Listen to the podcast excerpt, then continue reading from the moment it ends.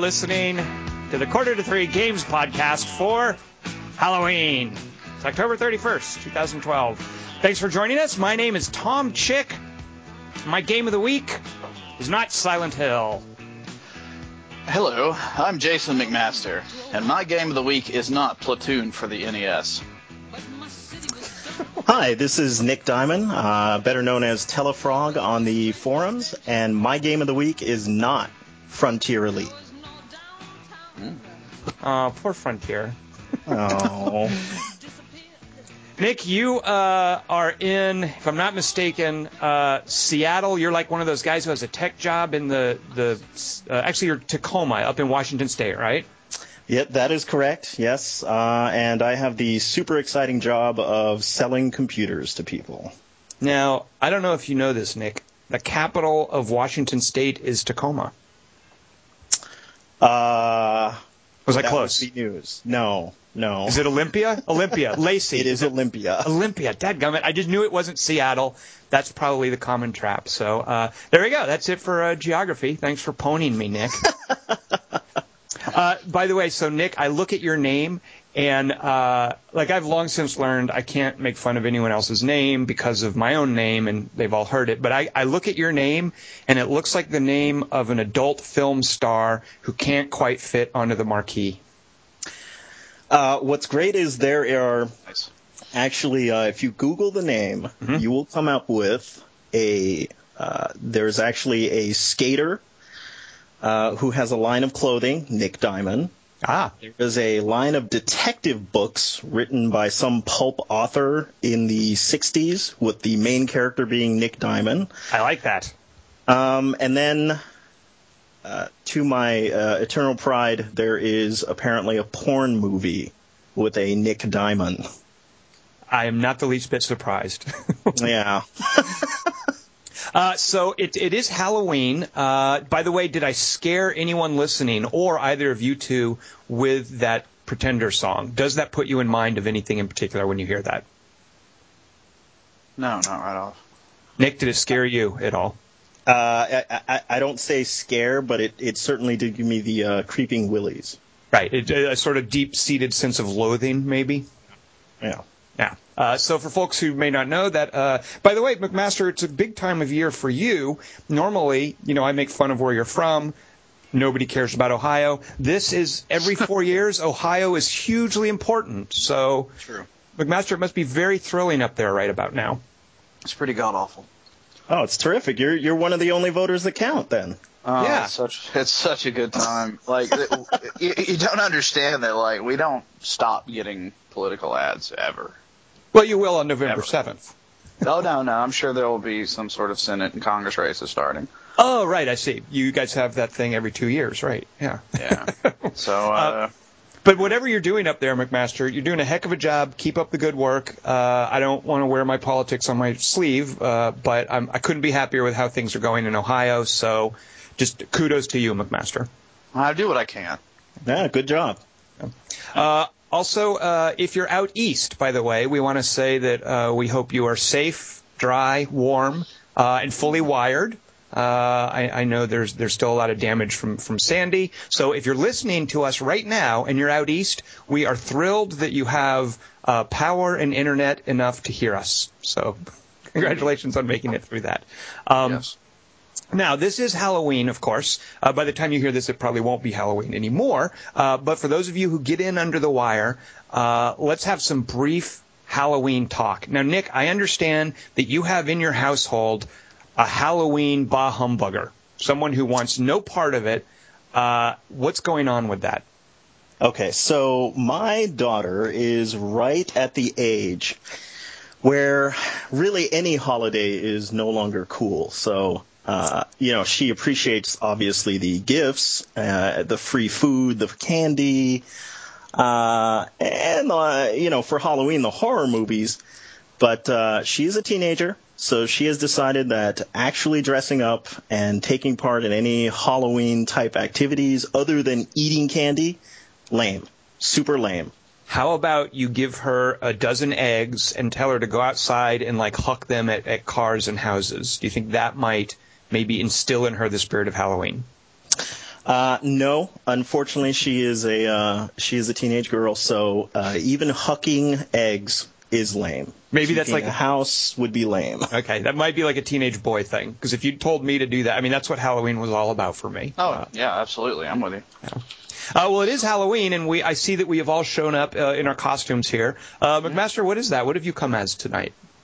Um, the rear master. I mean, dude. I like that. That's What?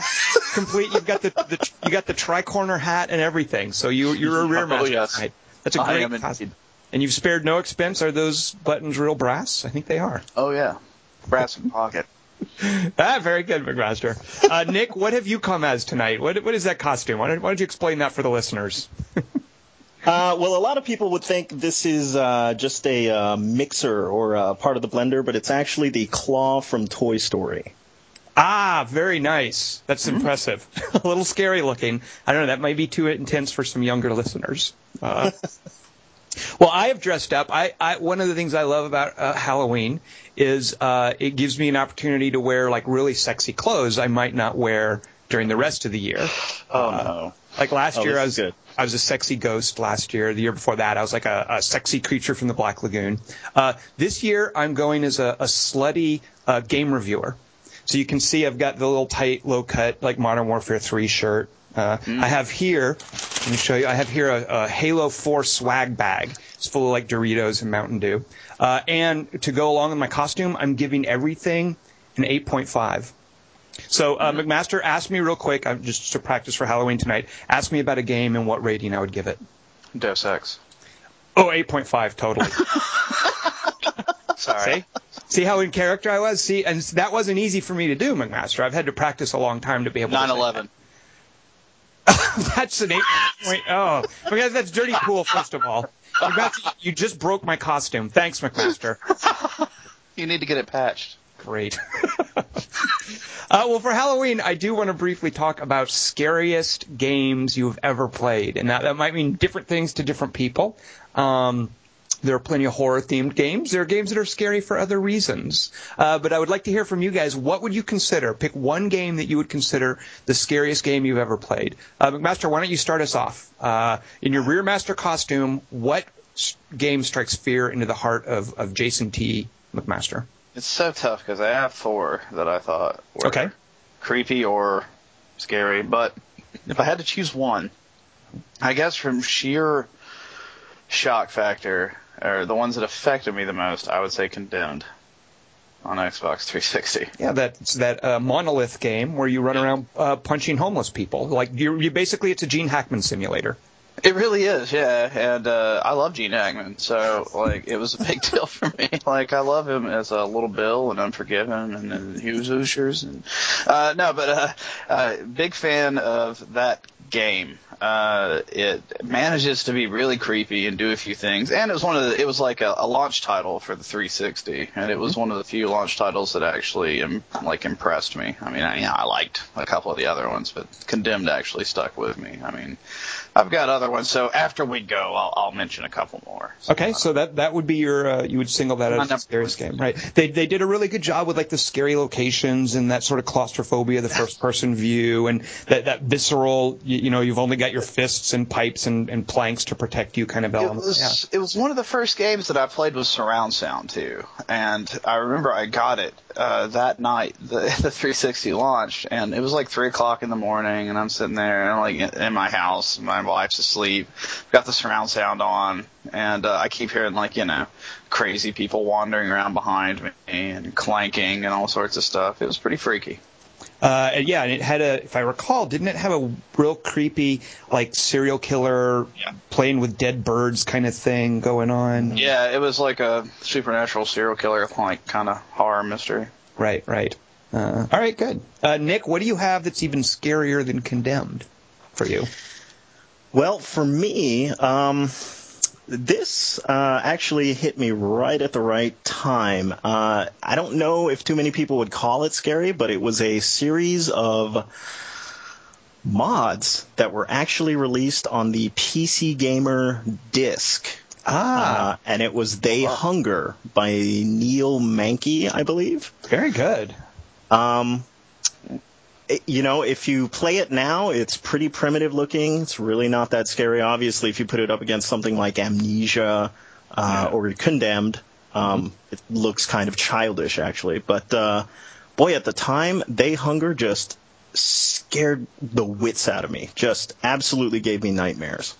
And it, it kind of, it really did predate, like, before zombies were such a commonplace thing. It, it was before we had this glut of zombie games to choose from. Here was this great Half-Life mod that had this amazing Romero kind of feel to its expression of zombies. It wasn't like goofy Resident Evil horror. Uh, yeah, good pick. Uh, where, and there were, if I'm not mistaken, he did several of those, didn't he, Neil or Nick? Like there were, uh, Neil Manke did uh, like he did the first one for PC Gamer, and didn't he then do some follow-ups? Uh, as far as I know, I think he did. Uh, there was like a set of episodes, three episodes or whatever, that came out on PC Gamer, and then uh, I think he had two more that I'm not sure if they released through PC Gamer or on the website. Uh, and then he was. uh, There was talk actually of a source version Ah, um, but unfortunately, from what I can gather, uh, Neil became very ill, uh, and so had personal issues and couldn't finish. oh, oh, that sucks. That's too Yeah. bad. Um, well, that uh, and I do wonder. Like, I, I would love to go back and revisit those, even just for nostalgia value. It's a shame that those aren't in the source engine. All right. So, and I also remember, by the way, it takes a lot for a game to hold up under this kind of product placement. But I, I seem to recall there were places in the game you could find a copy of PC Gamer like, sitting on a desk or something. Yeah, absolutely, absolutely. I, I, I- I went through it, uh, I guess about a month ago. Uh, I was just feeling nostalgic, and yeah, there are copies of PC Gamer, like the covers are scanned in. right. uh, as a texture, and then there's um, there's really weird little sound bits in it that I I guess Neil had to use. Uh, you know, obviously, he had to use some Half-Life sounds and repurpose them. But then there were sounds that I guess he pulled from, you know, a free source library, and so you've got like the Wilhelm scream in there a couple Oh. times. Oh, of course. My personal favorite. Yeah, it's just it's one of those things that it, it has not aged very well. Right. Uh, I'll say that. I want to say, any anyone uh, making a movie or a mod or a radio play or whatever, please stop using the Wilhelm scream because I hear Oh, it every no, time. hell no. No, please stop. I think I heard it in, in the last episode of Walking Dead, if I'm not mistaken. I'm mistaken. just And I, gonna use it constantly from now on. oh, I, I hear it all the time in uh, in trailers. I, Yeah. I- which astounds me. I hear it in a movie trailer, and I think, really, you couldn't use any other part of the movie? That you had to get the Wilhelm in there? I I want him to use uh, the fa- the cartoon failure sound more. So if we can do that instead of the Wilhelm scream, that's fine. I want to hear that a lot more. And I, I guess the, the lesson here is uh, sound libraries. A lot of them are played it out are played out. Get new sound effects. Uh, Spend, spend the 500 bucks and get this really big Sony uh, sound library. That's pretty good if you're going to do something like that. Otherwise, Yeah, stop using the scream. Well, my, my pick for scariest game does not have a Wilhelm scream in it. I'm pretty sure. Uh, so I, uh, uh, to briefly sort of introduce this scary game, it's the third in a series. The series is really good all along, but what makes the third special, and I'll explain, I'll, I'll say what it is in a second, uh, is uh, the format of the storytelling. Uh, and, and one of the most effective ways to tell a suspenseful or a scary story, or, or heck, pretty much any story, is this dramatic concept of tension and release. Tension and release, tension and release. Sort of putting the viewer or the listener or the player through this kind of ringer. Uh, now things are scary, now release and breathe. Now they're scary, release and breathe. Uh, one of my favorite examples of that in horror movies is paranormal activity. And even if you didn't like the movie, that's fine, but their whole format is you have a day segment, and then there's this night segment where the scary stuff happens, and then a day yeah. segment where you're safe and and everything's okay, and they talk about what happened, and then a night segment. And watching Paranormal Activity, the good one by the way, they, they they end up so screwing this up in the later movies, but watching the original Paranormal Activity in a crowded theater is this incredible communal experience of feeling that tension release, tension release, tension release with the dozens of people sitting around you. Uh, there's something in the air when that's done well. So not many games do that. Because most games feel that they need to keep the pacing at a consistent level. Or you'll just walk down a hallway in Resident Evil, something jumps out at you. You walk a little further down the hallway. So, so most video games are, are more of a kind of a haunted house. You walk through it and there are periodic scares or action sequences or whatever. Video games haven't quite got that tension release, tension release thing down. Except for this one game I want to mention called Fatal Frame 3. I knew it. Now, Uh. now the, the Fatal Frame games played with this great concept of the player being uh, vulnerable by not giving you a gun. That's normally how you interact with a video game. Instead, you have a camera. Uh, And what you have to do is capture the ghost's uh, image on film a certain way. And one of the cool things this does is it forces you to look straight at the scary thing. You know, normally you want to run away from the scary thing or not look at it. But Fatal Frame is all about, you know, let that scary thing get up in your face. You know, that's what you have to do to deal with it. Uh, Oh, so yeah. that that's a cool concept. But what Fatal Frame 3 does, unlike the other games, is it does it it, it plays with this tension release, tension release. During the daytime, you're in a house, you're doing research, you read books in your library, you're trying to find out stuff about the mystery, and then at night you have a dream about this haunted mansion, and you go in it and you play the Fatal Frame 3 game uh, with the camera stuff. But what Fatal Frame 3 does so beautifully is captures one of my favorite tenets of good game design, and that is you introduce a rule and then you break it. So at a basic level, like if you're playing a Mario Brothers game, you can only jump so high. But good game design means you eat a mushroom and now you can jump higher and you reach new things. You introduce a rule and you break it. Right. So Fatal Frame 3 introduces this rule. You're safe during the day, you're vulnerable at night, and it breaks it. And I love how it plays with that. I love how the ghost stuff spills over where it's not supposed to be and how scary that is. Uh, so for me, that's my favorite example of, of a scary game. That, that's what, I would highlight. Um, McMaster, And, uh, what, what were your runners up? You mentioned you had a. Okay, yeah. Well, I had five total, and Condemned was my favorite. So, starting at the least, uh, and this one I just have to mention because I'm fond of it in for strange reasons, I guess. But Deadly Premonition, uh, the Twin Peaks kind of Yeah. rip-off game. uh, it had really creepy monsters in it. Uh, they were these demons and ghosts that would kind of flip over backwards and kind of scuttle at you backwards uh, and upside down, so it was a little disturbing. Uh, and it was like one of the strangest games I've ever played, so it, it gets a nod for that. Uh, Alone in the Dark, the original, uh, was pretty scary when I was young enough to play Alone in the Dark on the PC, the original. I'm not talking about the one where that had awesome fire effects that came out a few years ago. I mean, you, you guys know what I'm talking about, right? How about oh yeah, that? the, Oh, the the the old uh, the old Alone in the Dark with the, The uh, polygon one, yeah. Yeah, that was good times. How about the uh, the Uwe Boll movie with Christian Slater? How do you feel about that, McMaster? Ooh, man, that's good times. Uh, I have actually only seen one Uwe Boll movie. Uh, I watched House of the Dead, and that was really bad, of course. But anyway, um, all right. My next up is Fatal Frame 2. Uh, I knew Tom was gonna do me one better though. When he said it's the third, I was like, oh god, he's got to go with his Fatal Frame 3. But no, Fatal Frame 2, also excellent game. And finally, I'm shocked nobody mentioned Silent Hill 2. All right. Uh, did, did Nick is that a, a dissenting voice for Silent Hill 2? Uh, I I don't know if it's dissenting. I just I me I didn't find it very scary. Yeah, I'm with you. I, I thought the Silent Hills get increasingly more confused. The first one was great. The first one did some cool things. Uh, You and didn't like two? You don't? How do No. you not? like I, I don't, James? two, James is a, is a doofus. That's how. Oh,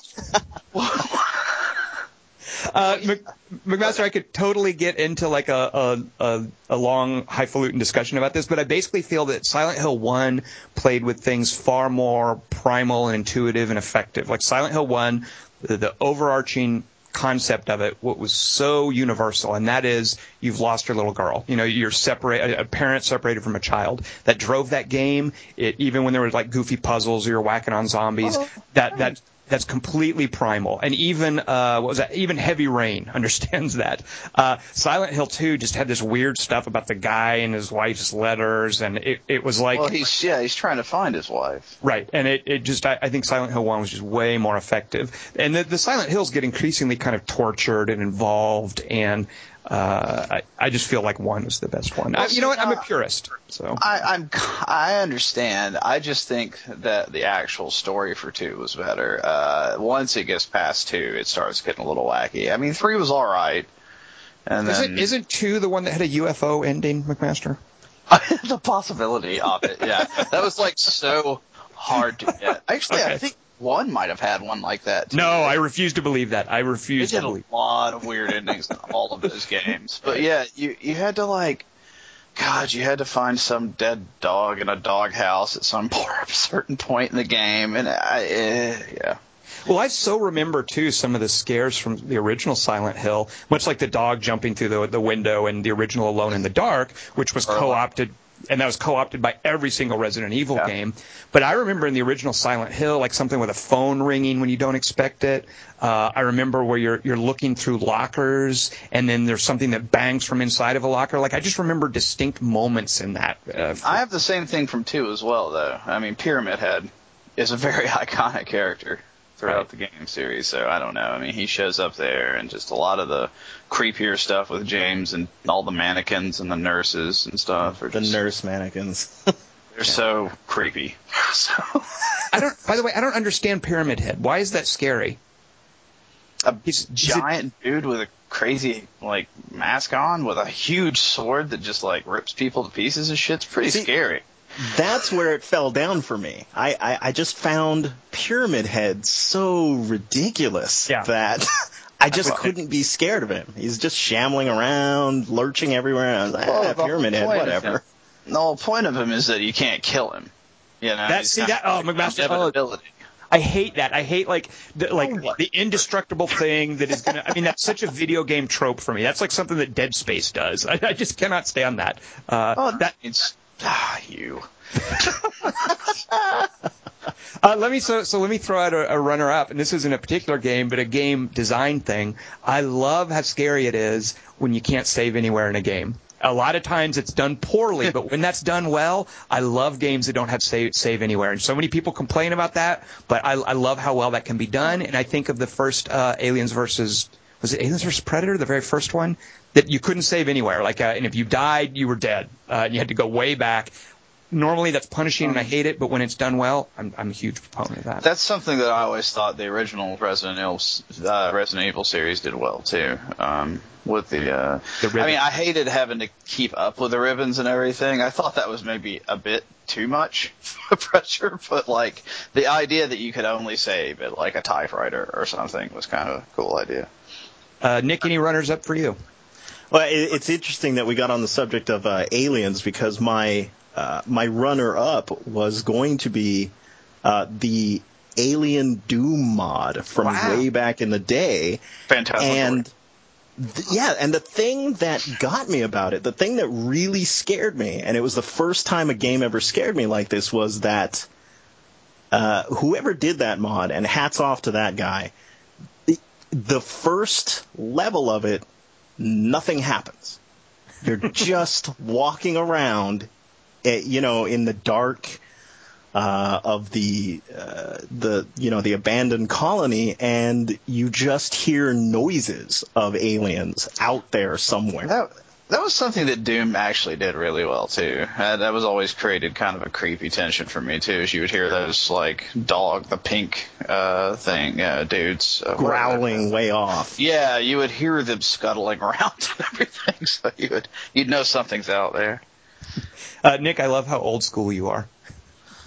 Well, yeah, well, uh, until you get to my uh, my third pick would have been uh, Diablo 2 hardcore mode.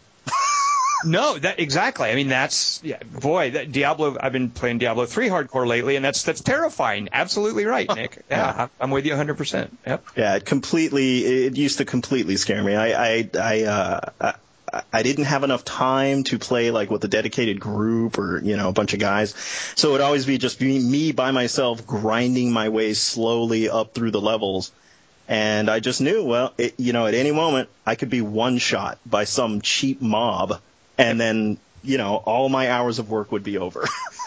Nick, I think you have won. That that is video gaming terror at its at its most extreme. Absolutely, yeah. And uh, also, we would have to mention, or at least I have to mention, uh, it's not horrifying, but for an awesome Halloween themed game, Batman uh, Arkham Asylum.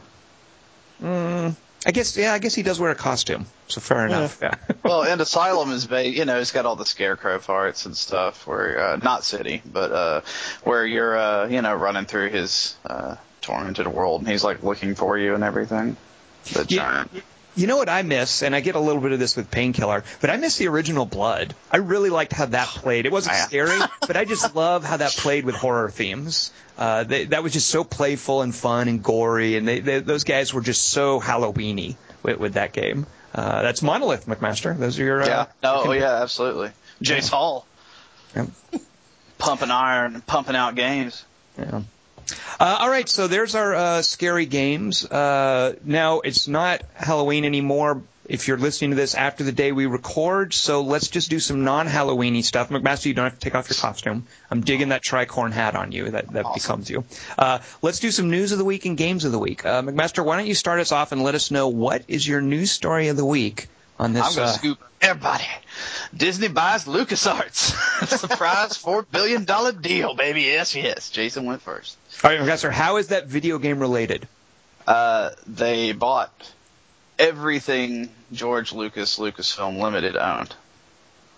So, so, so LucasArts, LucasArts is now a division of, of Disney Interactive or whatever. They've got some relationship, right? right. Okay. And I mean, you know, in non-game related news, they announced uh, what uh, number seven, which uh, who gives a shit? Woo!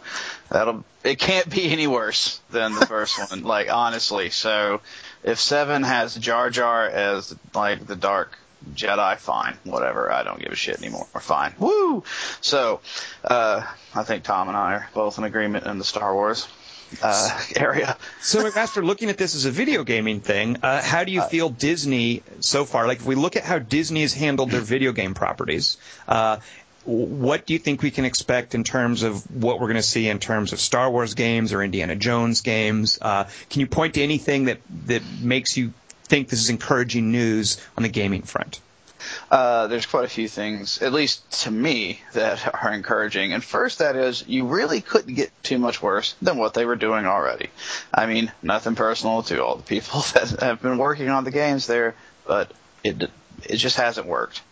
Uh, at least for me. You mean um, at LucasArts, you're saying? Right, right. Now, I mean, hey, I like Legos, but you know, whatever. That that's not you. So, um, it can't go anywhere but up or sideways, but up preferably. And second, you know, it's not like they don't have talented guys working at Disney. They have Warren Spector, they have Bill Roper, uh, Raph Koster is somehow tangentially involved with Disney. So, I mean, there's a lot of people there that, that know what they're doing with games, and I'd like to see them uh, get their shot at some uh, at a franchise that has been pretty much off limits unless you had a really terrible idea. Mm-hmm. I think uh, that was like part of the pitch meeting was like, how shitty is this idea? Okay, let's let's go with it. You know. Uh, Nick, can you think of anything like like that Disney has done that's come out under the Disney rubric that, that makes you think, hey, this is good news for upcoming uh, Lucas properties? Yeah, see, I have to, uh, I, I have to be the negative Nelly, I guess, to uh, McMaster's positivity because I don't I, I can't recollect any Disney property game that made me think, you know, this is awesome, and I got to play more of this. You know what, Nick? Can I try to jog your memory with a few? Go. Uh, Tron Evolution. Yeah, there was Here, let me, also. Let me throw another uh, one at you. Hold on, hold on. I'm not done yet. I'm just getting warmed up. How about that Epic Mickey? What, what do you think awesome. of that, Nick? See? I really like that game. How about yeah, all those I, uh, those Cars games? Oh, jeez. I uh, I loved. Uh, wow.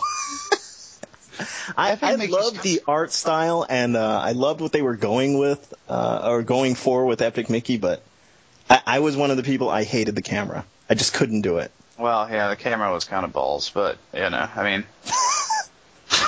Unless I'm missing some division of Disney, I, I, just don't think that this bodes well necessarily. Any, I mean, you're right, McMaster, in that LucasArts is sort of fumbling it consistently. But I, I look at what stuff comes out under under Disney's properties, and and again, maybe I'm missing. Uh, like, is Warner Brothers Interactive? What's their relation to Disney? Is there one? Uh, I, I don't know if the WB is owned by the. the Diz. Okay, yeah. So I don't, I don't think there is. I just think of this No. stuff Disney has done, and I uh, this just Oh. does- I just like I don't know. Roper and Spector have done good stuff in the past, and you know I doubt you're gonna have Mickey go on like a violent murder spree in any way. Um, you could probably get away with that with some LucasArts properties. They're a touch edgier. I don't think Warren Spector was like, let's take Mickey and make him a badass. Well, you know, you say that, McMaster, but if you remember the first round of like concept art and the way they were trying to sell Epic Mickey to the to the hardcore gaming crowd, they they had this sort of darker. It wasn't cyberpunk, but there was like this sort of weird, dark element to the the early stuff that we Yeah. heard about Epic Mickey, and that kind of went by the wayside, and it became a a a more cheerful platforming kind of deal. Um, Yeah, I mean, yeah, I'm sure somebody at Disney was like, "Whoa, okay, hold on a second, let's have a talk here, guys." But you can imagine maybe if they give someone like Spector, uh, hey, what are you going to do with Star Wars? Like they might let them play with that darker. So I, I don't know. You, you could have a point, but I, I share Nick's reservations about. Well, sure. I, I don't. I just think that you know we're not going to see Tie Fighter. Okay, it's just not going to happen. we're not going to get any of the old good LucasArts games. So uh, you know, if they could make something half-assed okay out of like what's been there and what everybody liked from the past, I would much rather do that than another stupid-assed Mickey game. Well, there were there were a couple stories that actually came out right after the conference call about um, not Tie Fighter, but uh, sort of a new updated reboot to uh, X-wing versus Tie Fighter. Yeah, I'll believe it when I see it. No, Um, actually, I'm I'm just making that up. That's just for Brian Rubin out there. Uh, Yeah, that I figured he's probably like shit himself. I hope he probably is. You, you also broke my heart, Nick. That was cruel. Yeah, no, I, I, foresee, I foresee a lot of uh, whatever whatever they're going to call the Kinect next. I, I foresee a lot of that. Oh, there you go. Yeah, that because they can't do much worse than that Star Wars dance party thing. Well, they got the, the Wii U's coming soon. Uh, I saw one uh, display in the store recently. It looked like two Wii's taped together with a new cover. Pretty cool. Nice. Cannot wait. Get my really crappy iPad. All right, so McMaster, that was uh, big news. I mean, uh, in a way, I it's you know we'll see where it goes uh, for the I, most don't, I just part. don't think it's going to get worse. It's like, it, it can't like you know. I, I just don't. Yeah, I don't Right. see it getting worse. Uh, so my news of the week is first of all that I'm canceling my news of the week from last week, where I, I mentioned something about this fellow Rab Florence writing about uh, video game shilling. I'm canceling it because I don't want Lauren Wainwright to sue me. So I'm withdrawing last week's news of the week. Uh, my news of the week last week, just pretend that it was something else. Uh, yeah, I'm not though. Lauren Wainwright, come all right, me. McMaster, uh, legal threats will be in, in very soon. Good. Uh, my news of the week is that, uh, and I'm going to be a little facetious here. Uh, You know what? No, this is real. My news of the week is that the tenets of free will, this idea that you can do whatever you want, they have been disproven. And here's how I'm going to establish that.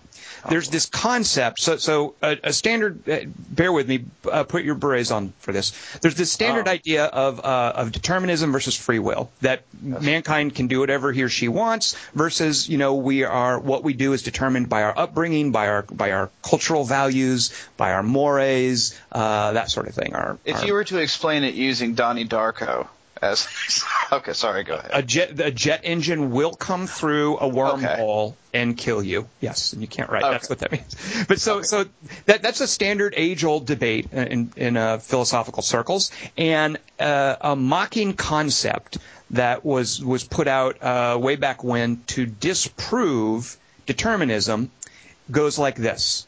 Let's say that you had a donkey and it's really hungry. This donkey is just really dying to get something to eat. And you put the donkey at an equal distance between two bales of hay. According to the tenets of free will, the donkey would just go left or right and eat one of the bales of hay. But according to the tenets of determinism, if the donkey, all things being equal, is equidistant between the bales of hay, the donkey will starve to death. So I, right now, am going to prove to you that yes, the donkey will starve to death, that determinism is fully in effect because I want you to imagine that I am that donkey. On one side of me is this indie team-based online shooter called Primal Carnage, in which there are dinosaurs and people shooting the dinosaurs and pterodactyls flying away with victims. It sounds really cool. That's equidistant on my left. Equidistant on my right is Natural Selection 2. Uh, it's kind of an RTS meets a shooter hybrid. One team is Marines, the other team is aliens. They're asymmetrical. They have this commander role that dictates how the, the map unfolds. They can upgrade. Both of these I'm dying to play. They both came out today. I haven't touched either one. I am paralyzed between the two of them. So therefore, I think that proves that the donkey would starve to death and determinism is in effect. Uh, so that's my news of the week. These two games came out. I can't. I I am stranded between the two of them. I haven't touched either one of them. Uh, Nick, do you lean one way or the other towards dinosaurs versus men or aliens versus marines? Well, uh, we've had two games uh, come out in a couple of years now that were by indie studios with dinosaurs versus men. Wait a minute. Uh, or what are the other ones? So now there was World the War World II War one. II. Yeah. Yeah. Um, I, and I cannot remember the name of it, Uh, me either. Sad. but it was World War II. Uh, Source Engine.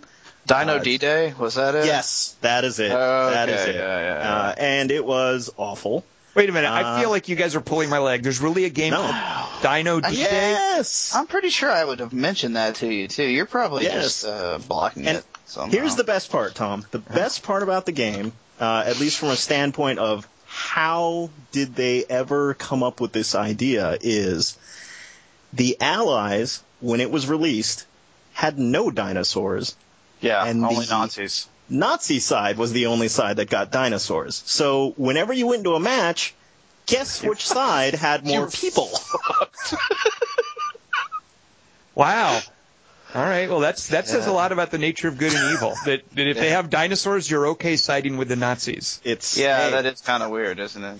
It's yeah, all right. You've, you've got the Der Fuhrer and you've got the Holocaust, but Dear T-Rex, you know. I, I mean, it's a Stegosaurus with I a mean- tank on it, right? So You know Nick? You've sold me.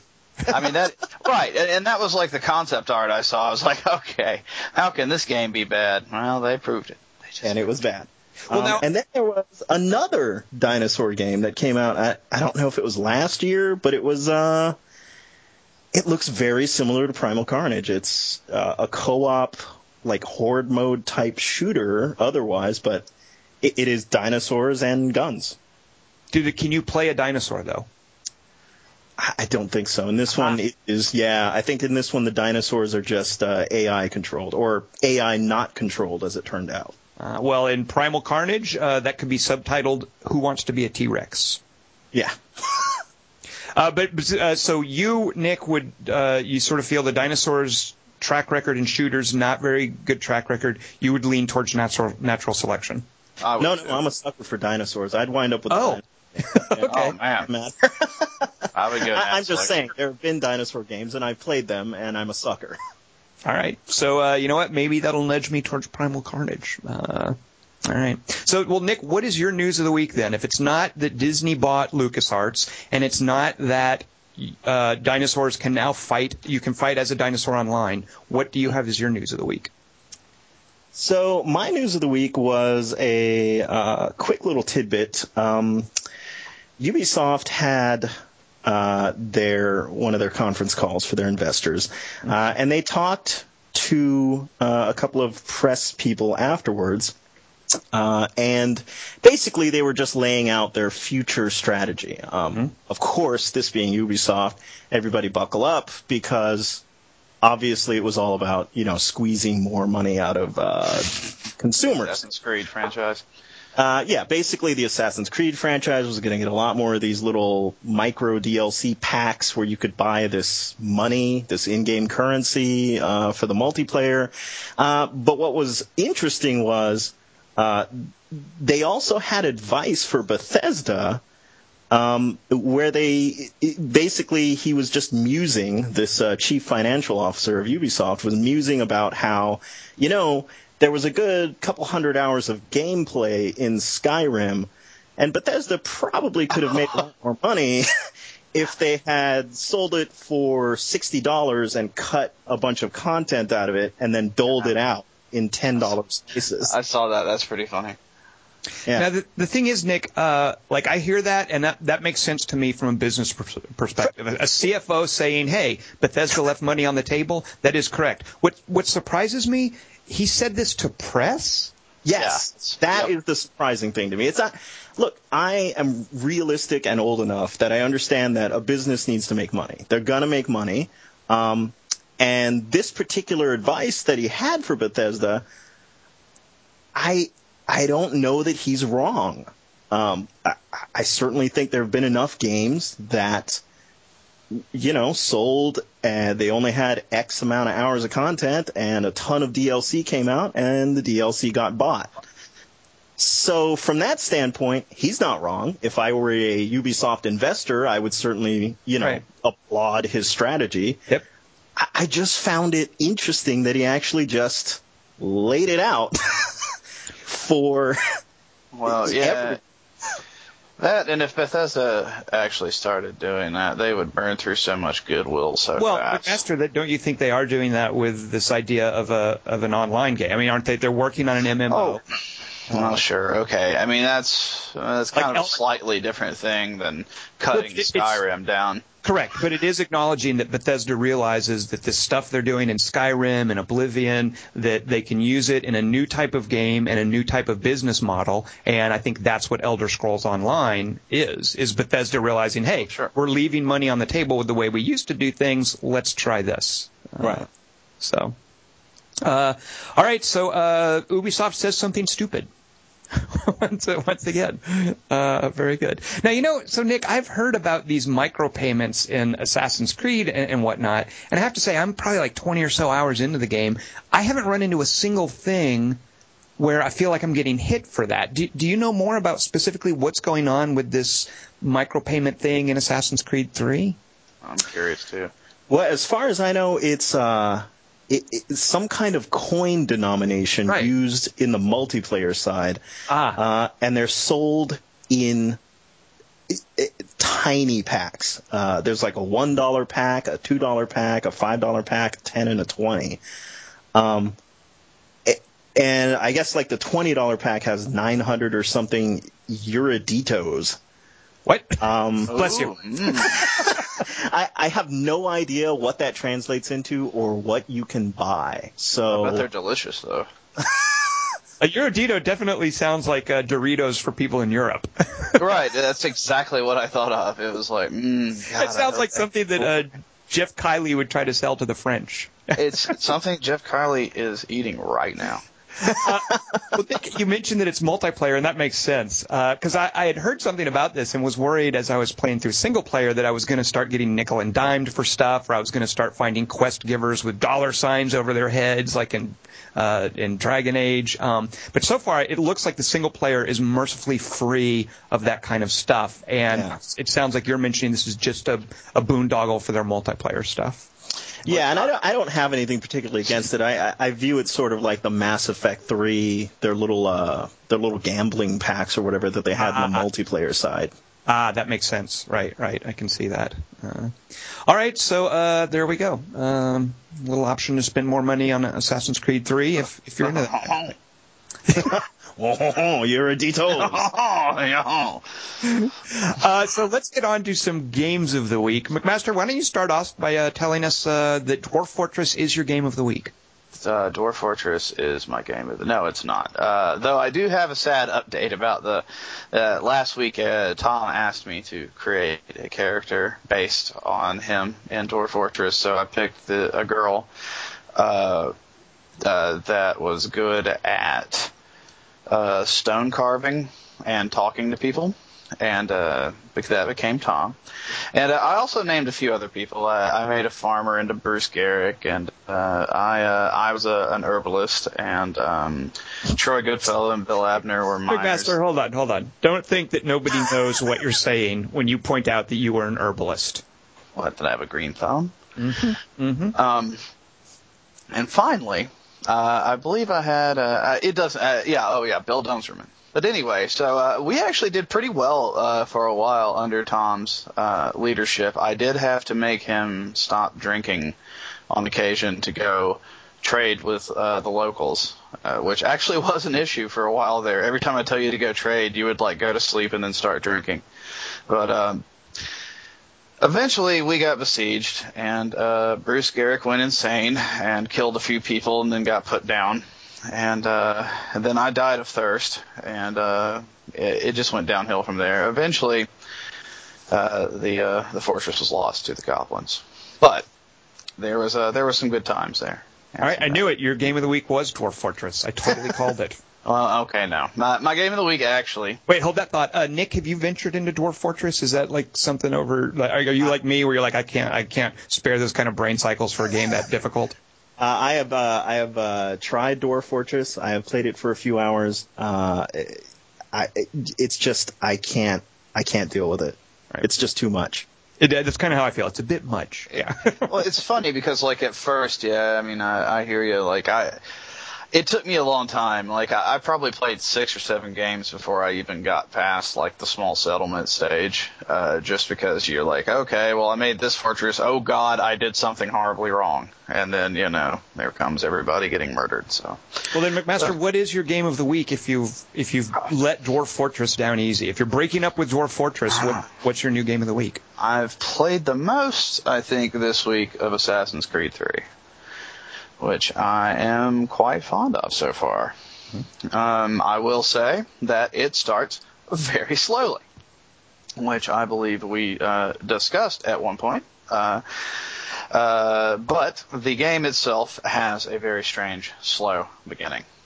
Um, and they are uh, I've it's it just is kind of weird. It, it's all on rails. In fact, you don't even get like the Assassin's Creed 3 pop-up like titles. I think for like the first 45 minutes. Yeah. So real quick, uh, hold that thought, McMaster. Uh, Nick, have yeah. you played Assassin's Creed 3 by any chance?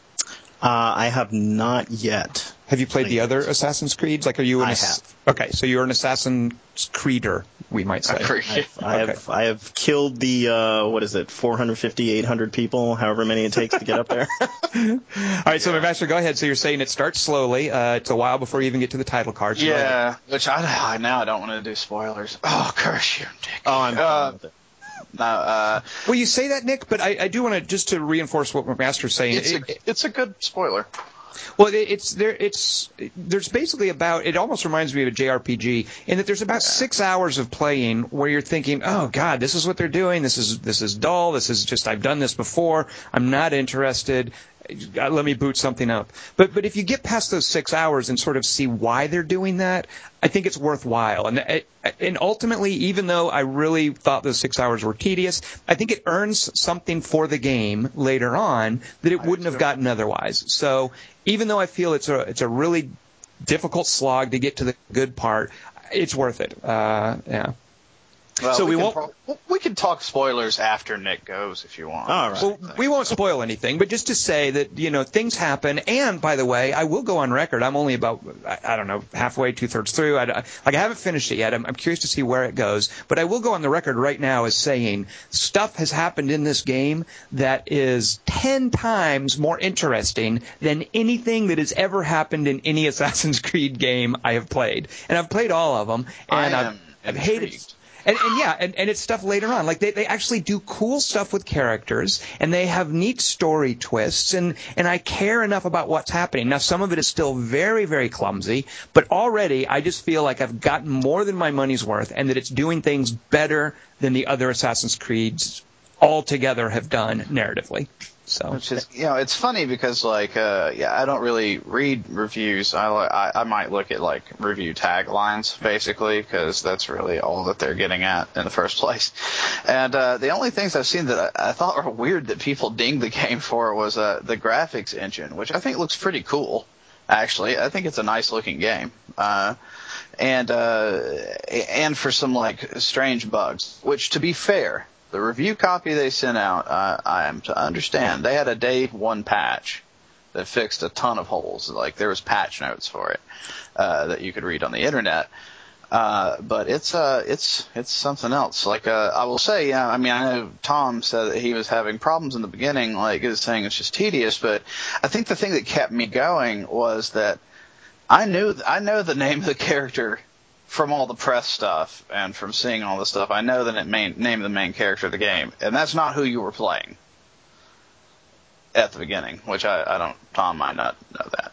So Oh, that they that they they tell everybody, hey, here's Connor, your new your new right, hero. Right, right, and that's not who you play for the first right. forever in that game. So right. like, I was like, well, something's going on, and a few of the scenes I thought were actually really cool in the beginning yeah. of the game. Um, uh, no, I'm sorry, go ahead. So, well, McMaster, then how is it on a on a gameplay perspective? I, I presume you've gotten through those six hours of tedium, and you're in what I might refer to as the game proper at this point. Uh, how are, how are you liking that point, and and what at that point, and what makes it good for you?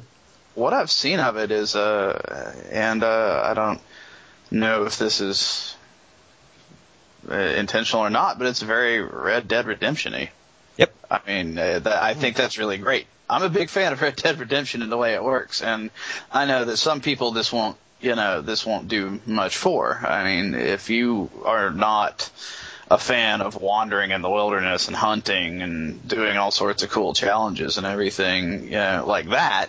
If you just wanted like a straight up, I'm going to be running through a city assassinating dudes, jumping in the water and escaping thing, then this is going to be a little bit more meandering.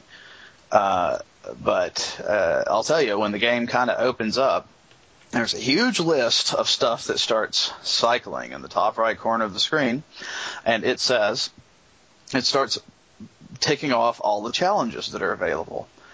And as it was going, I was just going like, no game, no, please stop, because I knew, I knew I'm going to have to do them all, and it, it really bothers me. So the game has has me has me hooked at this point. I, I've been murdered by some very serious wild animals, um, which happens quite a bit for me, uh, like oh bears and stuff like that. But um, the the uh, the hunting is pretty awesome. Uh, I, I like the way the game moves and feels. It's actually been simplified quite a bit. The control scheme, which I think the game needed, though uh, I was I was used to it. Uh, I just think that you need to, it needed to be sort of simplified instead of trying to, um, like kind of map a part of your body or an extension to one of a button or a trigger, then you should be able to just kind of have attack and dodge and that kind of thing. Just simplify that. And that works out really well. Um, and, uh, yeah, there, there's a lot more to this game than you, than, than meets the eye initially, I guess, is what it really is. And it's, it's one hell of a cool setup, if you ask me, though it does get a little tedious. You get the sense, McMaster, that the, the folks making this game, and this wasn't the case with uh, uh, Brotherhood, or certainly not with Revelation, that they have looked at other open world games, things like like Just Cause 2. You mentioned De- yeah. Red Dead Redemption. Uh, they have looked at other games to see how they handle certain things, and they have learned from what other games have done. You, you get the sense that this is a game made by people who pay attention to the, the best way to do certain things. Uh, Which, and and I didn't always yeah. get that sense with the Assassin's Creed games. One thing too, I think, is they actually began work on this game immediately after Assassin's Creed 2. So there was a different team that made Brotherhood and Revelations, than made three. Yeah. Uh, so this is the A team, it seems like. well, yeah, and it's like they, you know, I liked Brotherhood. It's not a great game, but uh, I, I liked the uh, adding the Assassin's Guild stuff. I thought that was pretty neat. Um, I, I could not get interested in Revelations for some reason. I just really, I, I just couldn't even get into it. Uh, but this one is a, it's pretty exciting. Like, uh, I like the uh, the sailing stuff is actually kind of neat too. Um, that reminds me how that, it gets, but well, it reminds me of what some games have tried to do. Uh, for instance, with with the Star Wars franchise, for instance, you get uh, Knights of the Old Republic. They give you the Ebon Hawk. You have this sense of, yeah, this is my ship. I'm going to do right. things with it. They tried to do that in Star Wars Old Republic, the MMO. Here are your little ship scenes. You can upgrade your ship. Uh, this is that kind of thing, but I feel they do it very well. Uh, I really, I, I was real skeptical when I saw that goofy arcade ship battle stuff in, in some of the yeah. trailers and the press and at E3 they were showing. It's like that looks silly. I want no part of that. But once they give you that to play with in the game, it, it works very very well. I'm real happy with the I'm, goofy ship stuff. Yeah. I'm curious to see how large a sailing area you get if it's like sizable and if there's stuff to do and find. Um, They're arcade sequences, basically. It's just a little. Uh, it's a little. I mean, it, it's a, it's spectacular. It's just a combat mission, basically, and that's sort of why I compare it to the stuff in Old Republic. It's hey, here's your Sure. ship. Uh, now just go out and blow stuff up with it. I mean, you're never like. which yeah, I don't know, enjoyed the that. ocean. Yeah. I mean, I really did. I, I've enjoyed all the sailing I've done. Like it, it actually feels pretty good. It, it controls well. Um, but yeah, that and uh, just I think uh, just the, the the actual animations, the characters seem to be uh, seem to be just really crisp and good in this game. Uh, I, I like all the characters I've met so far, and it's fun because the first few hours of the game endears you to a bunch of characters. And then Here- it kind of changes that, in my opinion, a little bit. I don't know. I don't really want to give too much away, but it's weird. So in Red Dead Redemption, you are uh, hunting down the members of your your gang that you're with, and and what it does is it drops you, you know, uh, James Marston. Wait, is James the son or This John. John Marston. John. Uh, you just you're playing John Marston, and it sort of begins in in progress uh, where hey, you have to hunt down the former members of the gang you were in, and they don't really tell you who they were until you meet them, and you just fight them, and there's there's all this like backstory that went on between John and the gang members. Uh, wait, Right. John is the son or James is the son? John is the dad. James Okay. is the yeah. Okay. So, Uh, so what this does is it, it earns that it doesn't you you know it it sets up this longer sweep of relationships, and I really like that. You know that's the point of that prologue is it would be like in Red Dead Redemption, letting you play that stuff with your gang members, so that there's more meaning with who they are as you're hunting them down, uh, and I really like that bit. So I want to Yeah. speak briefly to. Uh, uh, the the storylines in the Assassin's Creed games have always been a little silly, you know, and everybody hates that Desmond stuff. And good lord, Yeah. uh, I, I hate the Desmond stuff here. Every time there's like a break between sequences and I have to play as Desmond, I'm like, oh, shoot me now. This that does kind of bug me. Yeah. Oh, it, it's that stuff is horrible, and and I just hate that it's messing up an otherwise good game here. But uh, I also, in, in the past, they've they've set the games in these really cool historical periods and done almost nothing to take advantage of that. And in a way, there's some of that same bit here with the American Revolution. You know, oh, it turns out that Connor was at the signing of the Declaration of Independence. Who knew? You know, oh, he rode with Paul Revere. And by the way, that Paul Revere sequence, imagine if Paul Revere was a GPS system. Like that's how they do that sequence. It's terrible. Uh, and they, they all this contrived, hey, we're going to put Connor in the American Revolution. All of that is goofy and ridiculous. And I kind of get the sense that they don't realize it's ridiculous. However, one of the things that I love about Assassin's Creed 3 is how they inadvertently honor the American heritage and tell a story about what America means. And I'm even, I think they might have actually done this on accident by not doing this American Revolution stuff and, and stuff about assassins and Templars. All of that is silly. Instead, in one of the earlier Assassin's Creeds, you would uh, develop a villa. And uh, you know you would open shops and you would improve your weapons. And your blacksmith could make better stuff for you, and you would improve the little houses and thatch the roofs or whatever. And you created this villa. It started out run down. By the time the game was over, it was great. So they give you something like that similar in Assassin's Creed 3, but they call it the homestead. And the homestead isn't a villa. It's not a building. It's a swath of territory, and it's just wilderness. You know, there's animals running around. You can hunt in it, and you've got a, a, a house. You know, where you end up starting as your base of operations. And as you're playing the game, this homestead is kind of like a microcosm of America in that as you're playing the game, you recruit people to bring to the homestead and you do these little missions for these people. And the missions are, are this kind of personal stuff like you would do like party missions in Mass Effect 3 where you help somebody find a girlfriend or you, you help some dude's wife or, or it's all these little personal storylines kind of for these people that live on your homestead. And there's a, there's a variety of people, you know, you, all the people on the homestead, 'cause there's no such thing as an American at this point, except Connor. Uh, and even Connor, by the way, he's half American, half Native American, half white. Um, So all the people on the homestead are, of course, immigrants. You have these two Scottish lumberers with their wives. You have a, a, a Haitian couple uh, who uh, they become the farmers. Uh, you have an English drunkard doctor. Uh, you you have uh, a Scottish hunter chick. Um, you're recruiting all these people, and they come to your homestead and they build buildings and they develop this swath of wilderness into a town. And it reminds me a lot of uh, a game called Dark Cloud, or uh, there's a there's a game called Xenoblade Chronicles where you develop Colony Six. Uh, Oh, yeah. But it's the American version of that. You know, those are JRPGs, Dark Cloud and Xenoblade Chronicles. This is creating that kind of gameplay as a, a reflection of how America started. And I love that bit of the game. I can't get enough of these homestead missions. Uh, they're gated to the game progress, your, your progress in the campaign pretty much. But as soon as I see those icons, I care about the people in my homestead. You know, I care about this farmer chick named Prudence. I think she's from Haiti, and what's going on with her and her husband way more than I care about Connor trying to prevent the assassination of George Washington. Uh, and that kind of personal investment in personal stories is something that Assassin's Creed never did very well, and that they do just wonderfully in Assassin's Creed 3.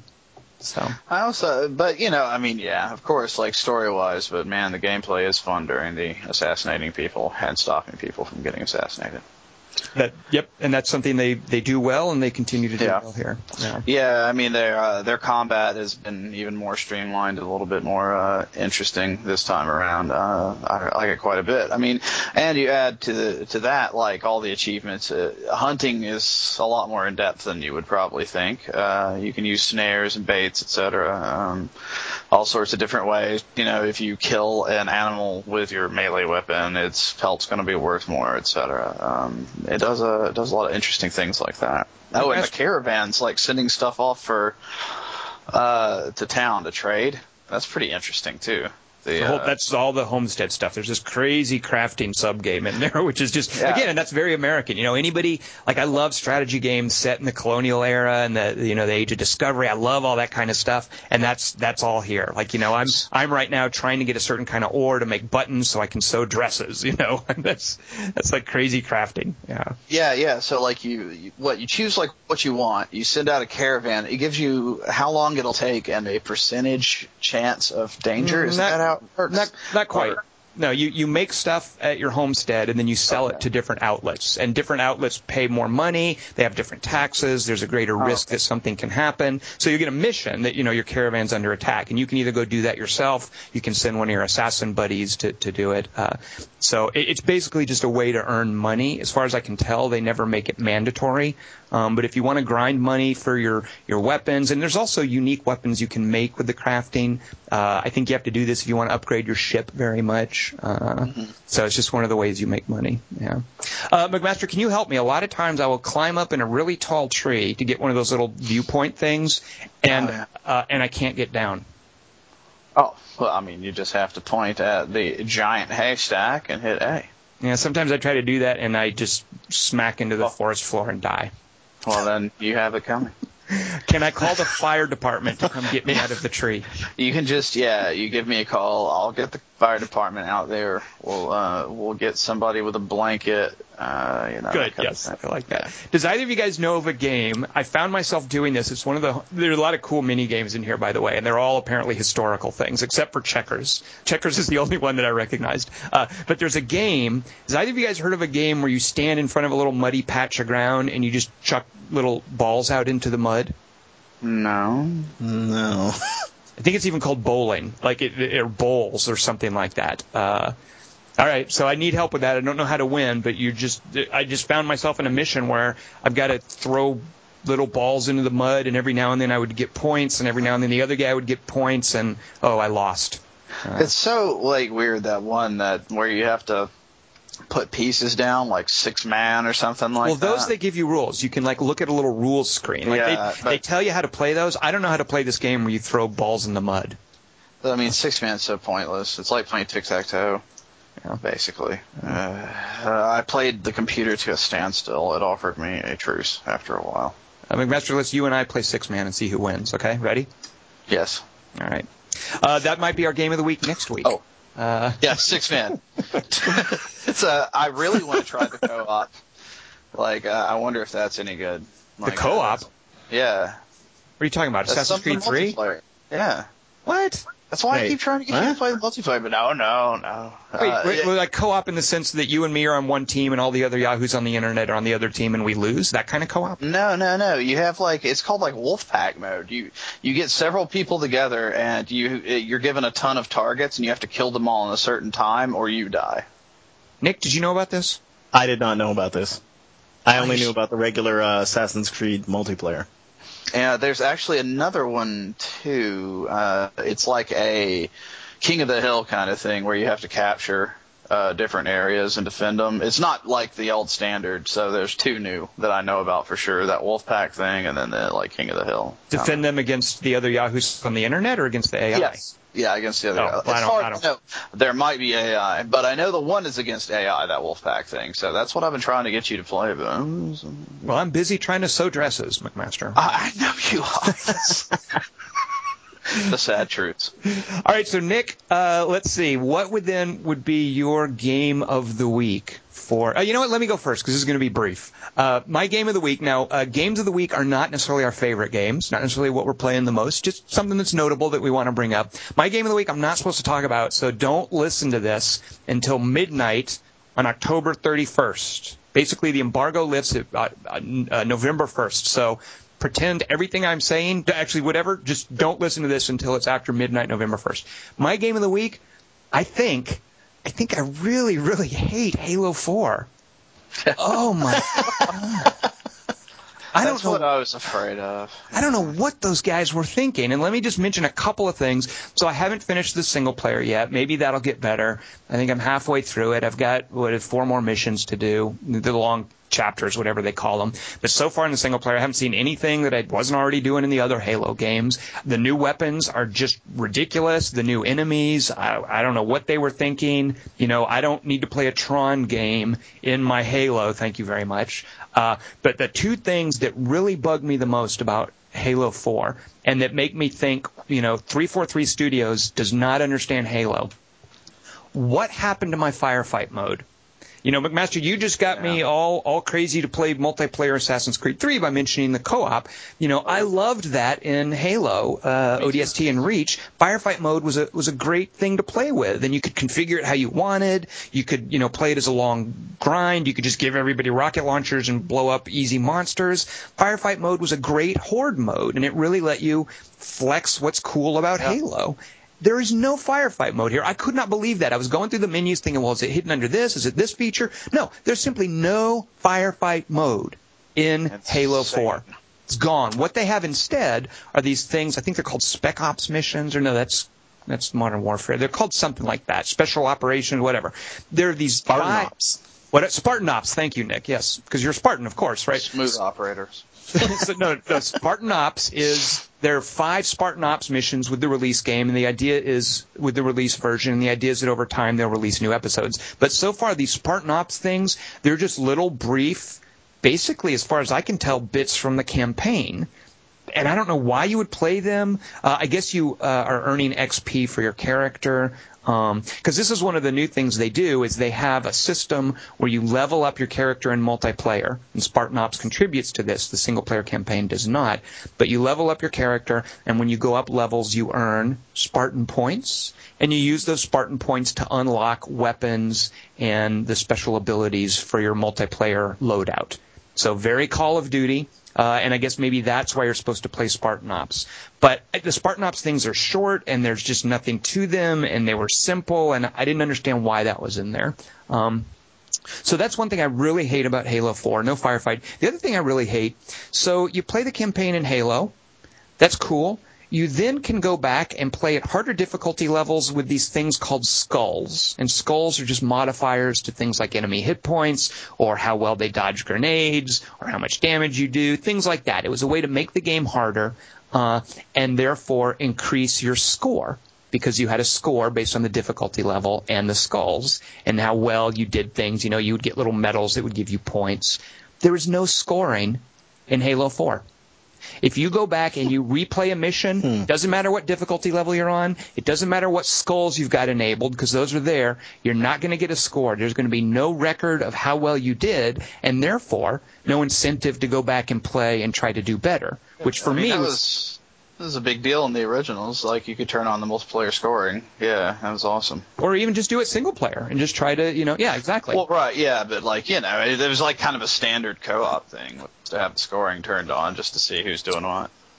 Yeah, and that's that's all gone. So I don't know why skulls are in there. I just I it just is is baffling to me that firefight and scoring are missing. Uh, So I, I don't know. You know what? We'll see. I need to finish the campaign.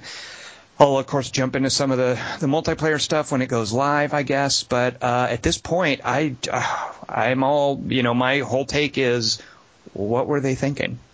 So mm. there you go.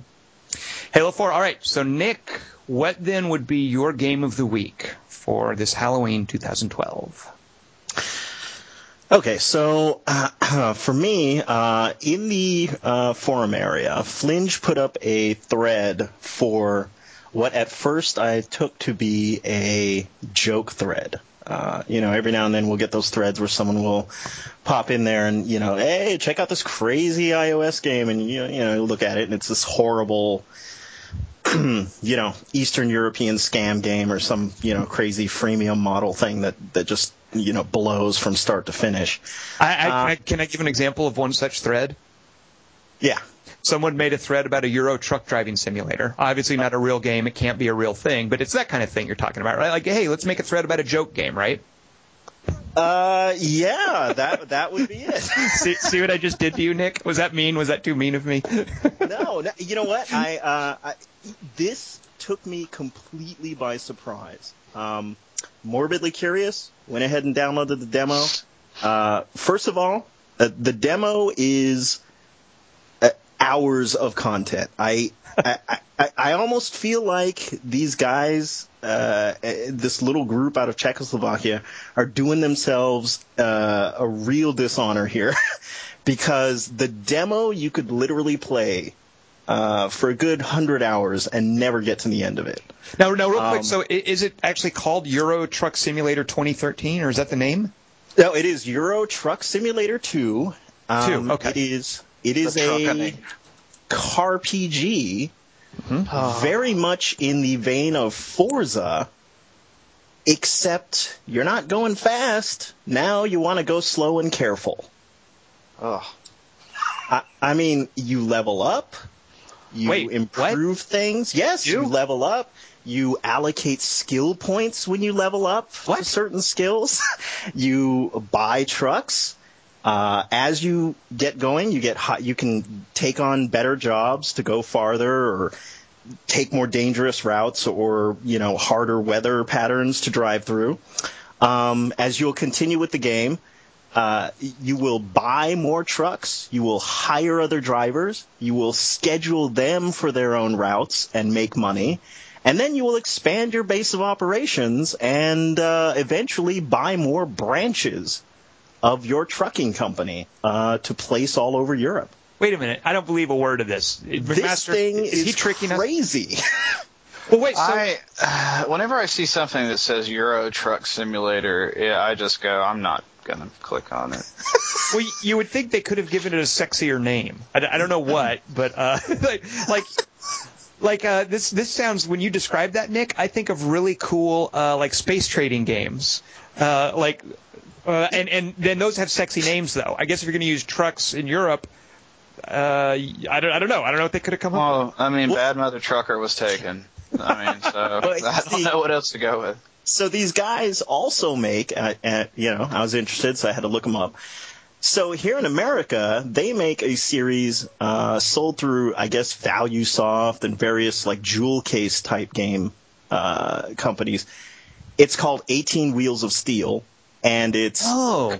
it's completely as redneck as you would think it would be in that there's no RPG part. It's just separate missions, and you're basically just long haul trucking. and it's it's marketed, you know, very much at that kind of Walmart jewel case sort of, you know, deer hunter crowd. Whereas the Euro Truck Simulator, made by the same people, uh, very broad, in-depth um, RPG with Nick, a trading sim in it. What is the name of the developer? Do you know offhand? SCS Software. So their name oh. is just as interesting. No kidding. Oh, guys, get a better name. uh, so what what's in the demo then? Like you mentioned, the demo is ridiculously generous. What things can you not do in the the demo, and what things can you do? Like how much do you get? How much mileage can you get out of just playing the demo? Well, uh, I've played the demo for quite a while now, about mm, 30 hours. It is. It, gives you pretty much uh, all of Germany, Belgium, uh, a few other areas in Europe. Uh, there's over a hundred cities to drive to. Um, I, I have not hit an end of the demo yet, except for the physical geographical confinement. So then, where, can you you you you can in the demo like do the, all that strategy level stuff you mentioned about founding a company and whatnot? Yes, yes. You found a company. You hire drivers. I've I've bought multiple trucks now. It's it, it's it's really actually crazy and. The reason why, you know, at the very beginning of the show, I was talking about, or I mentioned Frontier Elite. That is exactly what I thought of. Ah. Elite, but with no combat. Wow, that sounds awesome, Nick. Now wait, so what then is the moment-to-moment gameplay then? Because uh, that that's where you know the theory sounds awesome, but are you just like sitting and and drive pushing an accelerator and driving a truck slowly? What, what what's that like? Uh, it is.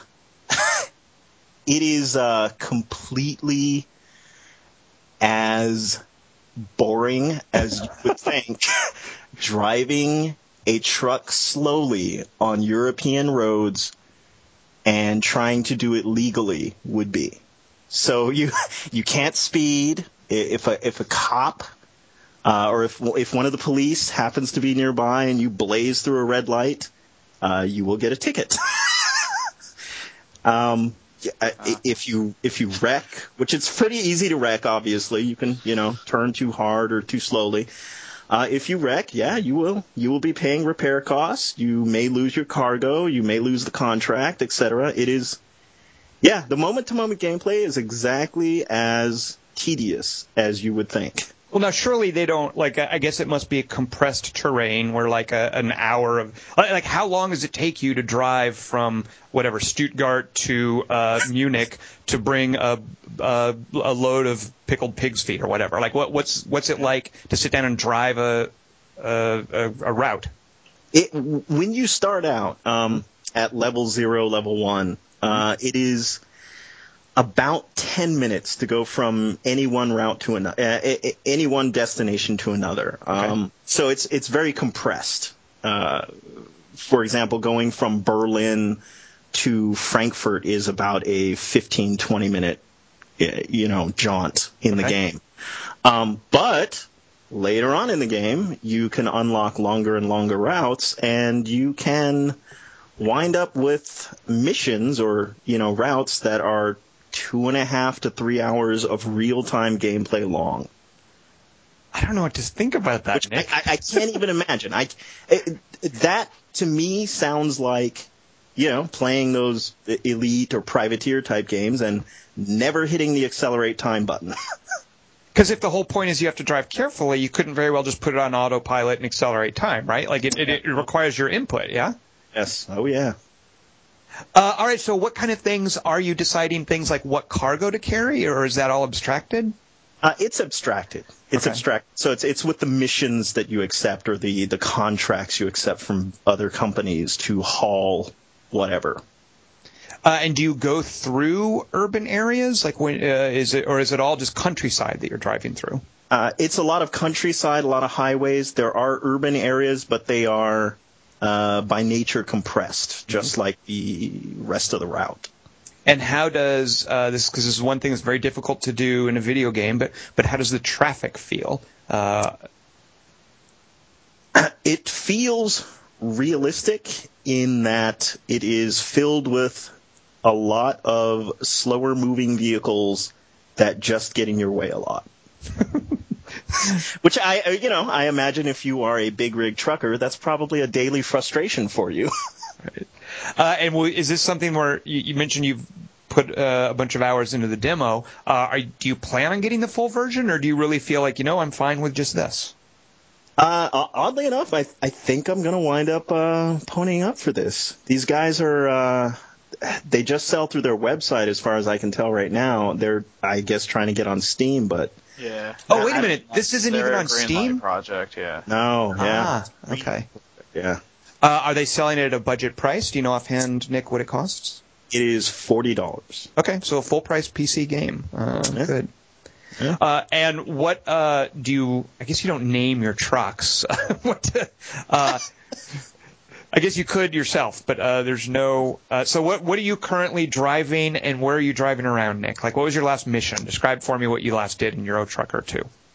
Uh, so my last mission was driving from Berlin to Frankfurt Mhm. uh, in, and I I can't even recall the manufacturer name of the truck, um, but it was a slow, lengthy drive. Any snags on the way? And was there any speeding or any any tussles with the law? No, there was uh, there was no tussles with the law. There was a couple tense moments with some uh, slow, compact cars in front of me, and uh, there was a milk truck, I believe, at one point that sort of cut me off on the autobahn. But other than that, uh, pretty uneventful. Uh, I love how you sell it though. It's like a space trading game because that's the angle. I, I see the name of that and I'm like, ah, there's no way. But when I hear that angle and I'm like, that I could I could see someone getting into that. Yeah.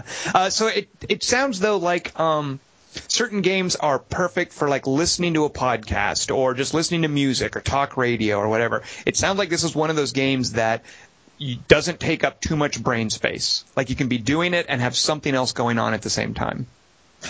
Yeah, oh yeah, exactly. Um, in fact, it's it's funny you mentioned that they they actually have a feature in the game. You can add all your own music tracks to the radio stations. Oh, why don't more games do that? Why isn't that No. in Forza, for instance? Ah, Uh, I got a feature for you. Uh, I you can subscribe to Sirius online. You could totally just subscribe to Sirius and play it in the background. And then when you want to change channels, you just alt tab and change your channels to easy listening or something. Uh, McMaster, when I play Euro Truck Simulator 2, I need you to come along, and I just need you to sit next to me and keep me awake and just just talk to me while while no, I'm I, know what we'll do. This is what we'll do. Mm-hmm. Uh, you and I both get CBs, and when you, we'll both we'll both get a copy, and uh, yeah, we'll be driving around. We'll we'll get each other, figure out uh you know where our locations are, and see what you're hauling. And good buddy. You know. McMaster, what will your handle be on the CB? How will I find you? Oh man, what was Jerry, uh, what, uh, truck and convoy guy? What was his handle? Oh, well, just the rear master's fine. Okay, Rearmaster. And and McMaster, I want you to call me. Uh, you know what? Uh, the Bandit. Rear master and the bandit. Yeah, The Bandit. the Bandit. Yes. Uh, and Nick, you will be Mr. Diamond. oh, that's great. All right, Euro Truck Simulator 2. Uh, I, I might be sold, but you know, for with a demo like that, uh, you know, if there's that much in the demo, what can it hurt to download it? Although, you know what? I'm not going to download that. I've got, I've got that uh, dinosaur thing to play. and Wolfpack. Let's not forget the Wolfpack. The wolf. Oh, if only they had dinosaurs with trucks. Dinosaurs with trucks in Revolutionary era America with stealth. Yeah, just barreling through towns. That's what I want. Yeah, just just tell me Wolfpack doesn't sound awesome. Like, listen to this description. It's it just drips off the tongue. Okay. Wolfpack is a non-adversarial mode where one to four players coordinate their actions to maximize their score by eliminating waves of enemies in order to reach the next score threshold before the end of the sequence countdown. yeah, that's called horde mode. Right, except we're running around the city and stabbing dudes. Uh, so two questions about Wolfpack and for Nick about, uh, or one question about uh, Euro Truck Simulator 2. Which one has more zombies? Oh, I don't Wow, I have not encountered any zombies unless you count, uh, you know, myself dozing off while playing the game. that can be zombie-like. Yes. Okay, I, I like that. Good. Uh, all right, so there we go. Uh, three games of the week, three bits of news for the week. Our scariest games ever. Nick, thank you so much for uh, hanging out with us today. Well, thank you. What are you doing, by the way, next Tuesday? Uh, next Tuesday, I probably behind my big rig driving from one Okay. European country to another. And what else are you doing? Know what I'm doing. Oh, Nick, come on. I'm being an important person in America is what I'm doing next Tuesday. I guess Nick. Oh, well, we already voted. Oh, very oh, good. you did a yeah. I might do that had this early week vote too. here, so sorry, man. Very good. Okay, well, I, They vote too. For me, it does. I live in California, so it doesn't matter what I'm doing, but I like to do it on the day of just to get the sticker and just to drive, you know, to go to my little polling place and uh, just the vibe of it. So, but it's it feels so futile here in California. it's like, oh, Yeah. whatever. you Uh, should just vote for Nader. Why not? McMaster, can you vote twice for me? Can you like uh, uh, Yeah. do that? So put in a vote. I don't want to say who I'm voting for because you know that would be gauche, but uh, I think you know. Yeah. Oh yeah, you're a Romney man. We all know. How dare you? How dare you? Tom loves Mormons. Uh, all right. So uh, by the by the way, this is the last podcast we will be recording during uh, Barack Obama's first term of office. Yep.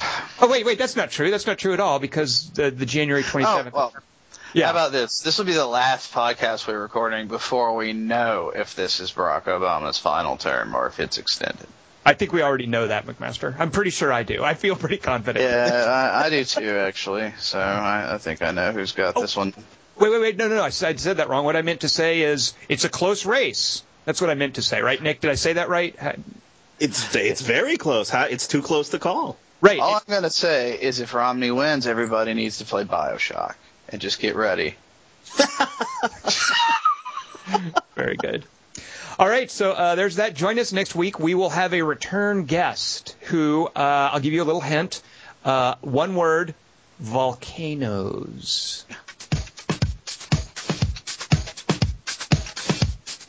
This is my, uh, by the way, my, my slutty reviewer costume. I played this song. Overkill. It's not just good, it's fucking delicious. Yes. What a great game.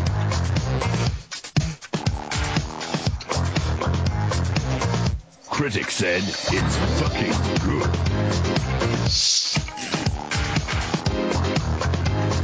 How's that Other overkill? critics said it's motherfucking good. I, I want to apologize. I should apologize for the language, by the way. Said I would suck that guy's dick. That was fun.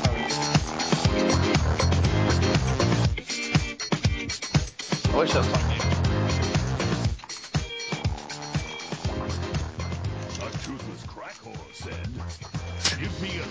game.